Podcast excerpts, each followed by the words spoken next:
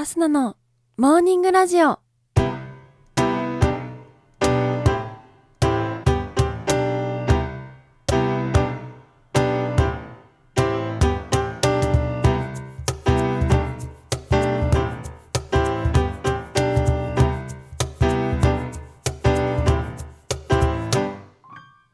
皆さんおはようございます。そして本日12月21日火曜日、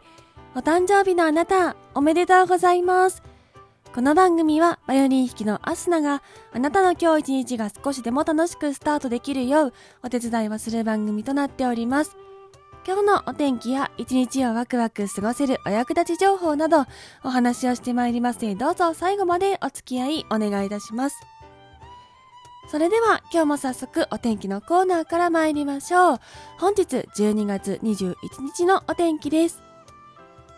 北日本や北陸では雪や雨の降るところが多いでしょう。ところにより雷を伴う見込みです。落雷や竜巻などの激しい突風、氷、急な強い雨などに注意してください。東日本の太平洋側や西日本はおおむね晴れるでしょう。ただ西日本の日本海側では雲が広がりやすい見込みです。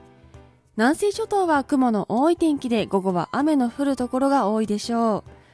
最高気温は全国的に平年より高くなるところが多い予想となっております。東京都最高気温15度の予想です。それでは次のコーナーに参りましょう。毎日が記念日のコーナー。本日12月21日の記念日はこちら。遠距離恋愛の日、バスケットボールの日、納めの大使、クロスワードの日となっております。遠距離恋愛の日、こちらは12月21日をつなげて表記した1221の両側の1はカップルで遠距離で離れ離れになっている様子を表現しており、中の22は会った時の2人を表すとの見立てから制定された記念日となっております。ちなみに1221の中22を電話の通通音に見立て遠距離恋愛の2人が電話で話している様子から1221の並び数字は遠距離恋愛を表す隠語として以前から使われていたそうです続きましてバスケットボールの日こちらは1891年12月21日にアメリカで正式ルールでのバスケットボール初試合が行われたことにちなみ設定されております。バスケットボールは1891年にジェームス・ネイスミス氏が現在行われているバスケットボールのルールの礎を考案したとされており、アメリカ、マサチューセッツ州スプリングフィールドにて初めて試合が行われたそうです。続きまして、納めの大使。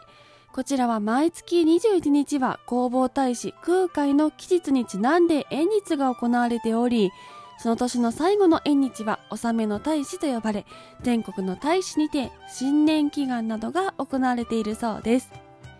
続きまして、クロスワードの日。こちらは1913年12月21日にアメリカのニューヨークワールド紙が日曜版の娯楽ページにクロスワードパズルを初めて掲載したことにちなみ制定されております。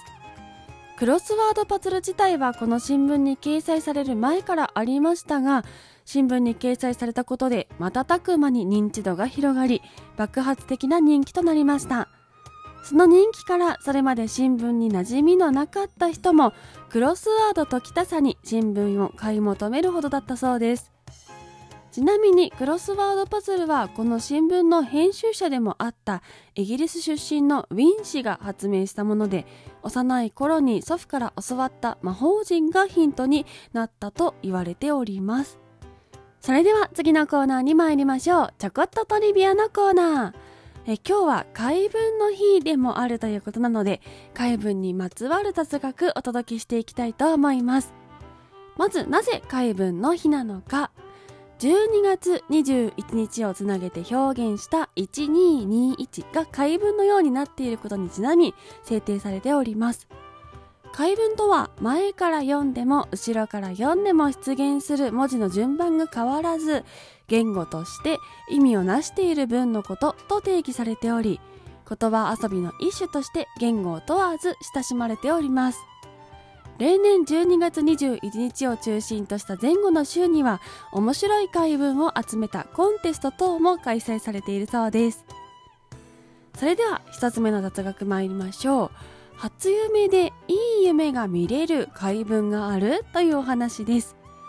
実はお正月2日の夜から3日の朝にかけて見る初夢でいい夢を見れる回文があるというのはご存知でしょうか？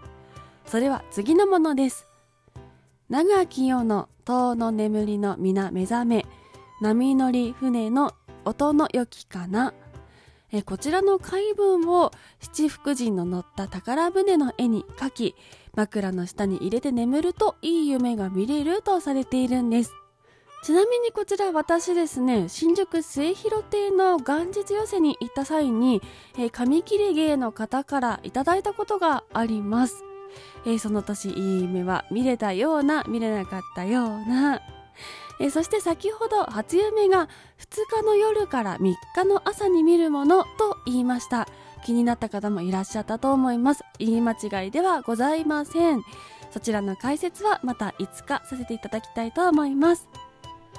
続きまして世界で最古の海文がすごいというお話世界最古の海文は西暦79年にベスビオ火山の噴火によって滅亡したヘルクラネウムの遺跡にて発見されました。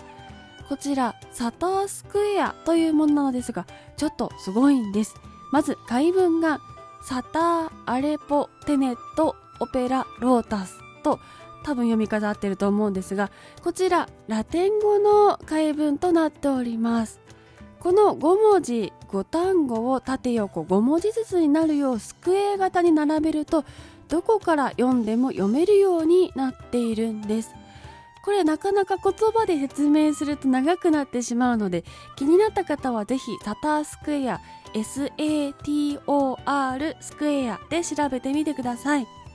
ちなみにクリストファー・ノーラン監督の最新作「テネット」え昨年公開されたかと思うんですがえそちらもこちらの、えサタースクエアの中のテネットから撮ったものなんだそうです。そして登場人物などもこちらからちなんでいるということでちょっと私も見返したいなと思っております。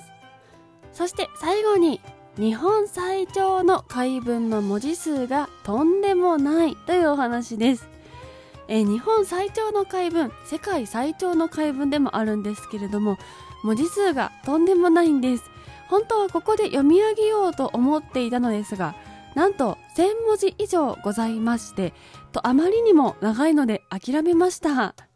ファンタジー小説のようなよくわからない物語であり本当に回文になっているのか確認するのも一苦労なのですが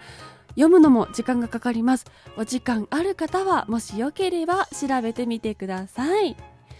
といったところで本日のモーニングラジオお別れの時間が近づいてまいりました。この番組は平日毎朝6時半に更新しております。ぜひ番組ポチッとフォローしていただきまして、また明日のに会いに来てください。そして本日のトリビアためになったぞ、面白かったぞと思った方はぜひ SNS でシェアの方よろしくお願いいたします。それでは今日もいつもの参りましょう。今日も一日笑顔でいってらっしゃい。